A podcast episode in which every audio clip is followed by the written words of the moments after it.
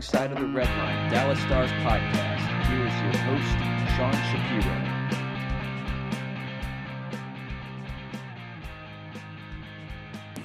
Well, the uh, Stars lost to the Winnipeg Jets four to one tonight. And uh, before we talk about the hockey game, let's uh, start with a positive. Um, and just the national anthem tonight. Um, Trevor Strader singing the national anthem as part of Hockey Fights Cancer Night, and uh, that was that was a kind of that was kind of a special moment tonight. Yeah, it was for me personally, and I think for a lot of people because I was able to uh, introduce myself to him earlier in the morning today. They came to the morning skate, which was great. Um, when he sang last year, as Dave was sick and fighting with the disease, he was concerned. Trevor was, uh, and of getting through the performance without losing it emotionally, and I can understand it certainly.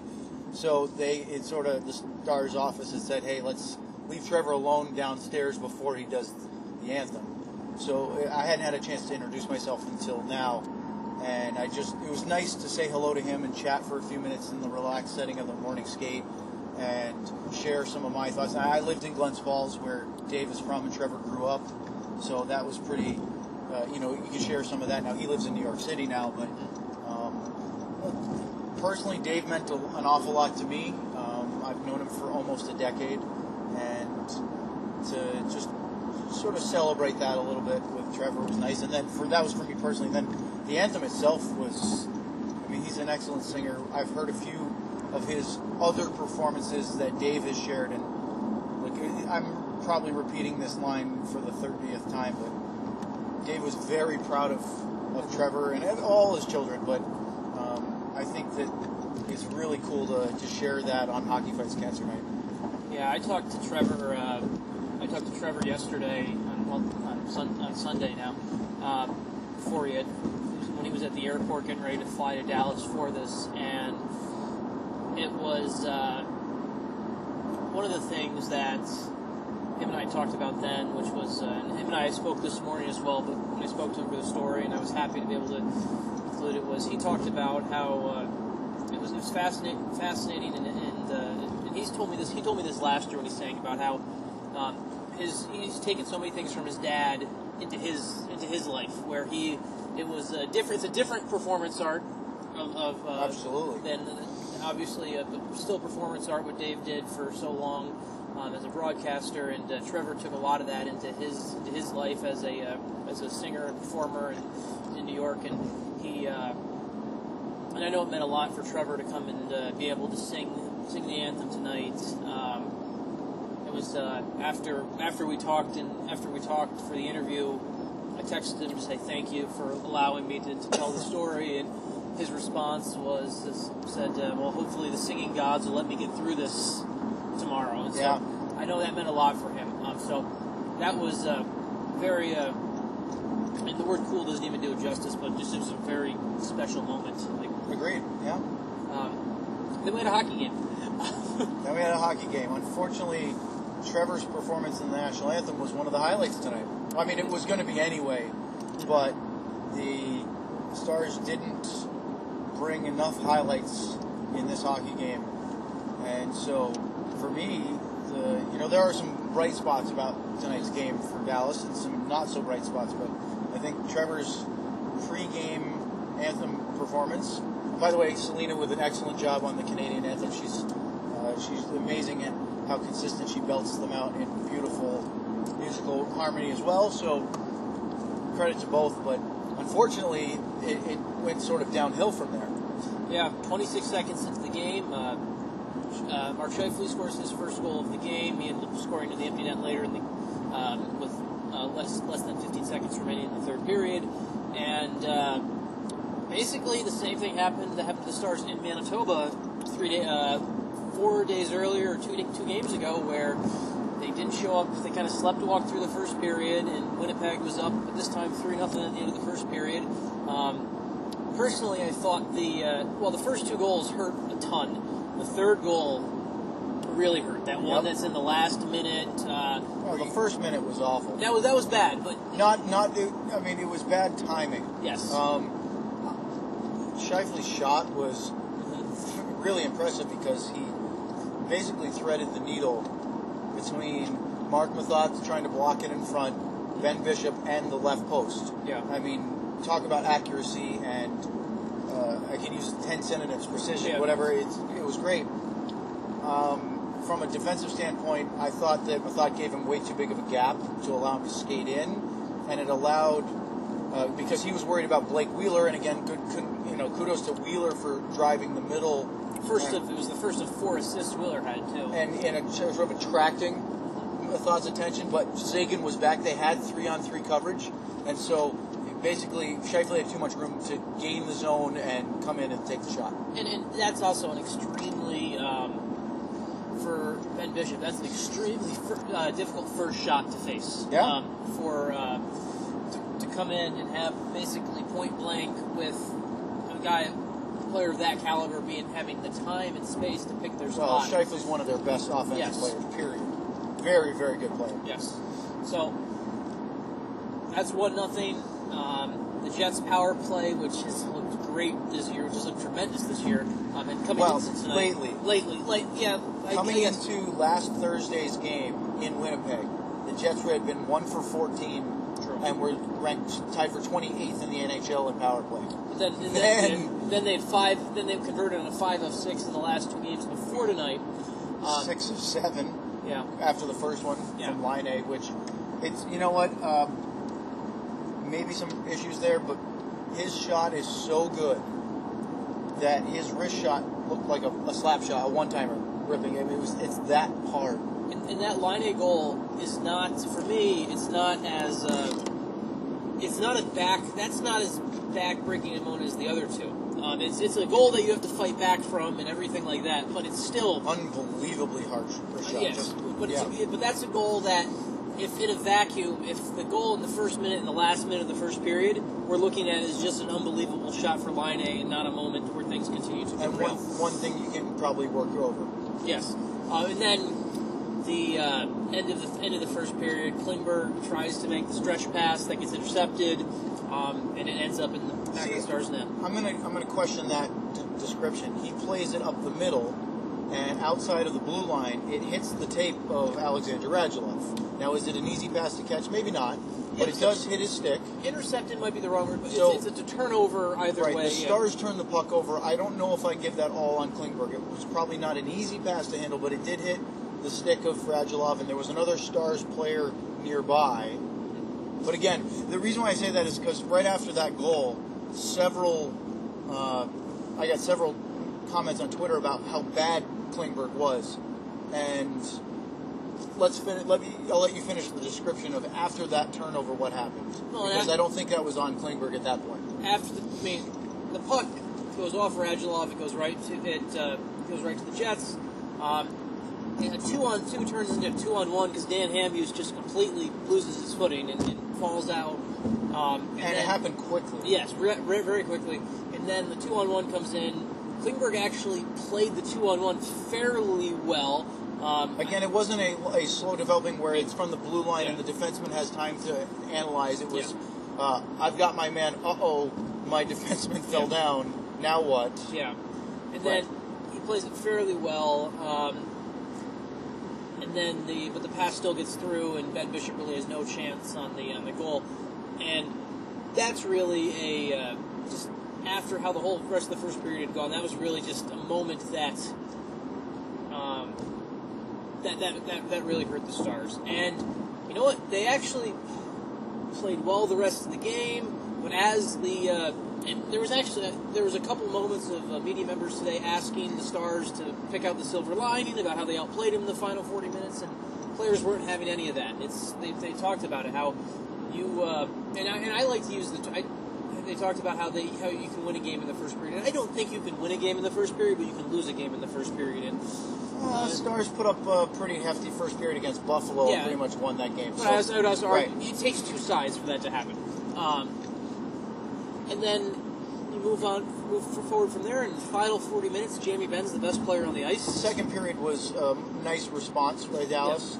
And Hellebuyck played well too um, to uh, to keep that game at only one goal. The uh, the power play goal for Jamie Benn, um, the biggest save of the game with nine minutes left in the second period. biggest save of the game with uh, nine minutes left in the second period, where uh,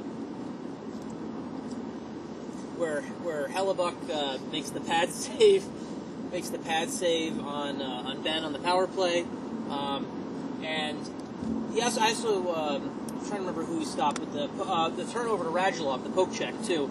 That's that's another big moment too for Hellebuyck too. Uh, I thought that was the save where he, he I don't even think he got officially got credit for that because um, there was never a shot, but that's an aggressive play that takes away a golden opportunity for a goal scorer. Um, he was good. Um, Jamie Benn, as Ken Hitchcock said after the game, put the team on his back. He Um, was really good. he, yeah, he, he was very good tonight in his 600th career NHL game, which is hard to believe. He had 11 shots on goal recorded. Yeah. Um, and really, with with, uh, with with Benn's game, if you just take away, he was very disappointed with the first shift. Um, Right. Take away that, he played a great game. Um, Yeah. I had him as I picked three stars tonight. I had him as third star. Um, Can't argue that. He was Yeah. outstanding. but still, not a, the stars just they couldn't finish. And this is a game Well, that Sean, they took Alexander Radulov off the top line later on in the game because they were a one-line offense. yes, And that's a problem because as much as Ken Hitchcock will say, as long as the big guns are scoring, we, it's not a problem. But it is a problem because Dallas would send out the Benn Seguin Radulov line and it would create a chance or issues in, in the Winnipeg zone. And then they would have to send out. It's, it felt like at a time before they took Radulov off to try to get a second line going mm-hmm. that they were playing the top line every other shift for a while because it was the only way they could, were going to mount some sort of comeback. yeah, and not only that, I mean they've got to the point where they're playing with. They're, they're playing basically with 11 forwards, too. I mean, I know Jamie Oleksiak technically dressed as a forward tonight, but Oleksiak plays seven shifts. He had Limited minutes. He had four in the first period, two in the second, one shift in the third period. So they're playing basically with a bottom nine that's really a bottom eight. They're juggling things around, and you think of any chance tonight that was generated by a line that didn't have Jamie Benn on it? Um, yeah, not really. Yeah. I mean, the, there was one chance that Esa Lindell had early in the third with a screen in front that I don't think Hellebuyck saw but saved just because of his size. And there were a couple of good shifts that maybe didn't lead to chances, but one was, I believe it was Radulov and Janmark behind the Winnipeg net in the third, and they were trying to find a second line. And they created some great possession time, but then didn't really do anything as far as a chance. But you're right. Your point is is very much appropriate that there wasn't much from the rest. Correct. And the depth scoring, Ken Hitchcock has said, and you touched on it just a moment ago, where Ken Hitchcock has said, when his big guns are go scoring, it's not a worry for him. But they scored tonight. But it, it, it's a worry. It, it's something that I, I have to disagree with Ken Hitchcock on because it's something that is a worry. You have to, you are not going to succeed in this division, which is extremely tight and extremely close Yep. you're not going to succeed if you have more than if you have three quarters of your offense of your forwards essentially neutered offensively. Like, It's an interesting way to put it, but you're right. Um, for me, because of players not creating chances and scoring, certain players, it's hard to see where the, the second line really is. I mean, uh, in the game against Buffalo, Janmark, Dickinson, and Shore were pretty good, I thought, and created some issues. But at the start of the year, we thought we were going to see Spezza along with Ritchie and Hanzal as your second line and really doing something. Now, I'll give Hanzal a pass because to the to the point that that you mentioned, uh, Sean, I don't think that we've seen a game this season with Martin Hanzal at full speed. Now, he said he felt good and he was healthy and he wasn't injured tonight, but he wasn't up to speed. And I don't know it's because of the injury he suffered in preseason. I, I really am not sure if he's had a game where he's really been. Now, he's never going to be the blazing speed guy anymore, if he ever was. He's a big guy, but, you know, maybe in his youth a little fa- faster. He's admitted that, but I don't think that we've seen anything close to what is could be his best game. Now, he's made some contributions, but well, Hitch, Ken Hitchcock tonight even said that he admitted he this is not something he admitted in the morning, but I kind of speculated that. But then he admitted where we needed a body. Did us a favor, He so did us a favor. We needed a body, and um, Which lends the question if the AHL club, the Texas Stars, were not in the middle of a long road trip in California and having played games the last two nights, would there have been at least one call up? Was the schedule unfavorable for Dallas in that regard rather than, than play Hanzal and maybe give him a few more days with practice to return on Friday against the Islanders? I actually maintain it a different way. The injury is not. I, I, I wonder. I wonder if and maybe and you tell, let me ask your opinion on this. Okay? Say they have 1.5 million dollars in cap space, Okay. as opposed to 678 or whatever it is. Right? It's roughly around. It's right around 678. Uh, right under. It's right around 700. They are tight against the cap right now.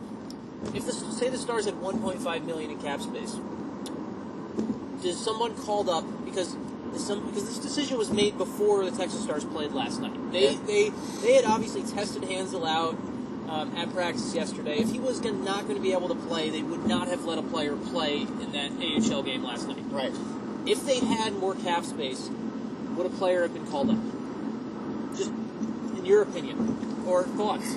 But even so, you're bringing a player back from playing on Saturday in California. They were in what Stockton on Saturday night, mm-hmm. and then flying from California back to Dallas, which is no easy flight. A couple of hours in time zone change, and then hoping to have energy to play tonight.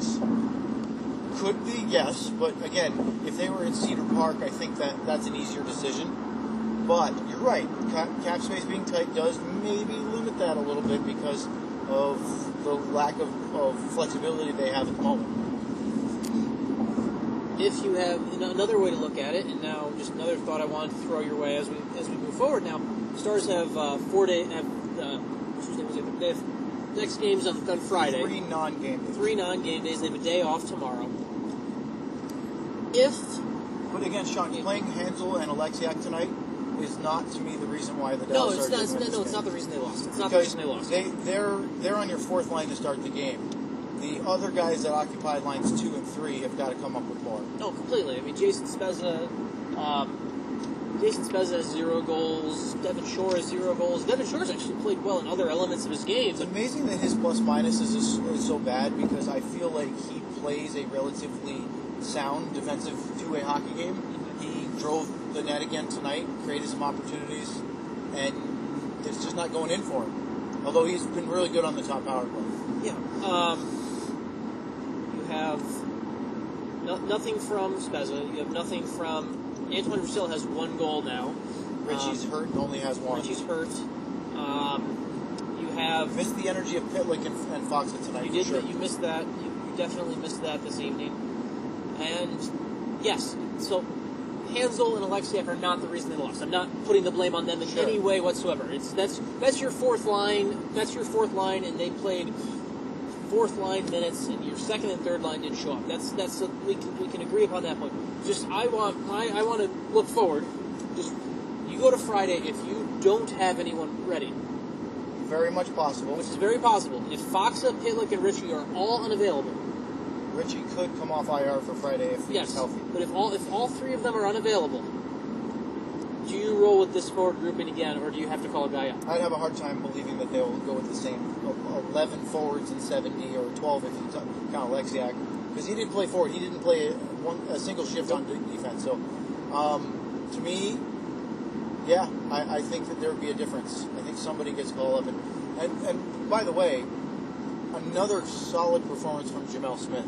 No, he was good again. He was Again, good. Yeah. um, he has been four games now since he was brought back into the lineup from being a healthy scratch for nine straight after playing opening night, and he was very good. And he was agitating and chirping in guys' ears all night long, and caused so the kind of thing you wanted to see a few of the other Stars players do, and maybe not enough of. But I really, really, uh, once again, liked what I saw from Gemel Smith. He had energy, speed, he crashed the boards. I was pleased with him tonight. One thing that Gemel Smith does that uh, I was I was before the phone before the game tonight. Uh, I talked to a, I was talking to a scout in California who uh, watched the uh, who watched the uh, Texas Stars game the other night, and I was talking to him about the Stars, and we were uh, catching up on scout for an Eastern Conference team, and he he brought up Gemel Smith and asked me how Gemel Smith's looked lately, and I told him what I thought, and he said, and this this was a scout who was not was not high in Gemel Smith before this season. Right. Um, he said one thing that amazes me is how much Gemel Smith goes out, comes out with the puck, which is something that this Win, you're talking about winning battles. yes, winning battles. Where he said it amazed him how much Gemel Smith would go in, go into a space and come out with the puck, and you saw more of that tonight. He is a so much of the uh, so much of the possession stats are based on shots, um, and which is that's what Corsi is. Corsi is based on shot attempts, but if there was a way you could track actual possession, like, Like time of having control yeah, of the puck, not just shots. having control of the puck and, and, and generating things like that, Well, technically, you could. you could you could. It could be done, but it would require some work and training. But, But, yes, Gemel, but Gemel Smith does a great job of keeping the puck for his team. Um, great job by him tonight. I mean, he's he's done a really good job, especially after sitting for nine games and coming back and playing well. Um, you know who else I thought uh, continues to show good things? Stephen Johns. Stephen Johns was good tonight. Again, I'm, I'm really encouraged by his play, especially after last season. And it's going to take a little while to wipe a lot of memories of last year away for fans, but uh, Klingberg has been incredibly good, and especially in comparison to last year. Um, I know some fans, like we talked about earlier in the CarCast, were kind of ragging on him for that turnover, which led to his penalty, which led to Laine's goal, and then the part his part in the third goal. But I mean, the the difference from last year is so noticeable from those two. And, and you know what? Uh, I, I think that I think Hamhuis for the most part has been better than last year as well, especially coming off that little injury stint he had early in the season. Well, and I, I think Hamhuis and Pateryn have actually done a good job of uh, have play, do, have done a good job of playing zero event hockey, and that's not a bad thing. Is in where it's when they're on the ice, um, they've done a good job of making sure nothing happens in in, in, in, In their zone, In their right. zone, in regards to where nothing happens negatively. Um, neither of them are big puck movers, but they're not making mistakes. They're not allowing the other team, and they've done a good job of that. Um, one last thing before we close this out, just because it was something that was posed to me, and I would just wanted to hear your thoughts on it. He's not the reason they lost tonight. Um, Ken Hitchcock said he was similar to the rest of the lineup. Bad starts, but played well with the rest of the game. Your goaltending, just because this question was posed to me by someone Right. else, going into Friday against the Islanders, do you consider playing Kari Lehtonen? We had that question on our post game show Twitter as well. Um, yeah, I think you can. Kari had a good start his last outing, uh, albeit he didn't get tested all that much against Buffalo, but he was solid and won the game. And Ben Bishop has had two losses to Winnipeg in succession, but if you go back even further, you also had a heck of a performance in Vancouver where he basically stole the game. But yeah, I think that's that's fine, and you have a lot of hockey still to go. But I could also see them sticking with Bishop. I, I personally, I think you roll back. I would go back to Bishop, um, just because he is your guy who's your number one, and you and you want to instill that confidence in him that he knows that. Um, however, I wouldn't have a problem if Lehtonen starts either way. Um, it's just food for thought. Anywho, we will uh, probably discuss, may discuss that on uh, Friday after uh, a game against the Islanders. Well, I'll tell you one thing. I'm looking for a much higher energy game from both teams because the Stars will have come, coming be coming off three non-game days, a day off, and a couple practice days. So uh, take away the five-game, 11-day road trip, and then two games and three days at home to finish it off. Dallas should have lots of energy. The Islanders play a game at home against Edmonton tomorrow, Tuesday, and then they have two days to travel to Dallas and get ready. So I would think that up tempo would be what you expect on Friday. I would agree with that. Another interesting note that just Winnipeg plays Friday in Vegas. They're flying to Vegas tonight. They have three days between the game in Vegas. Home ice advantage. If you've ever talked about a coaching staff trying to make sure they kept track of their players, this would probably be that week for for the Jets. An eye on that game, huh? yeah. Everyone, thanks for listening.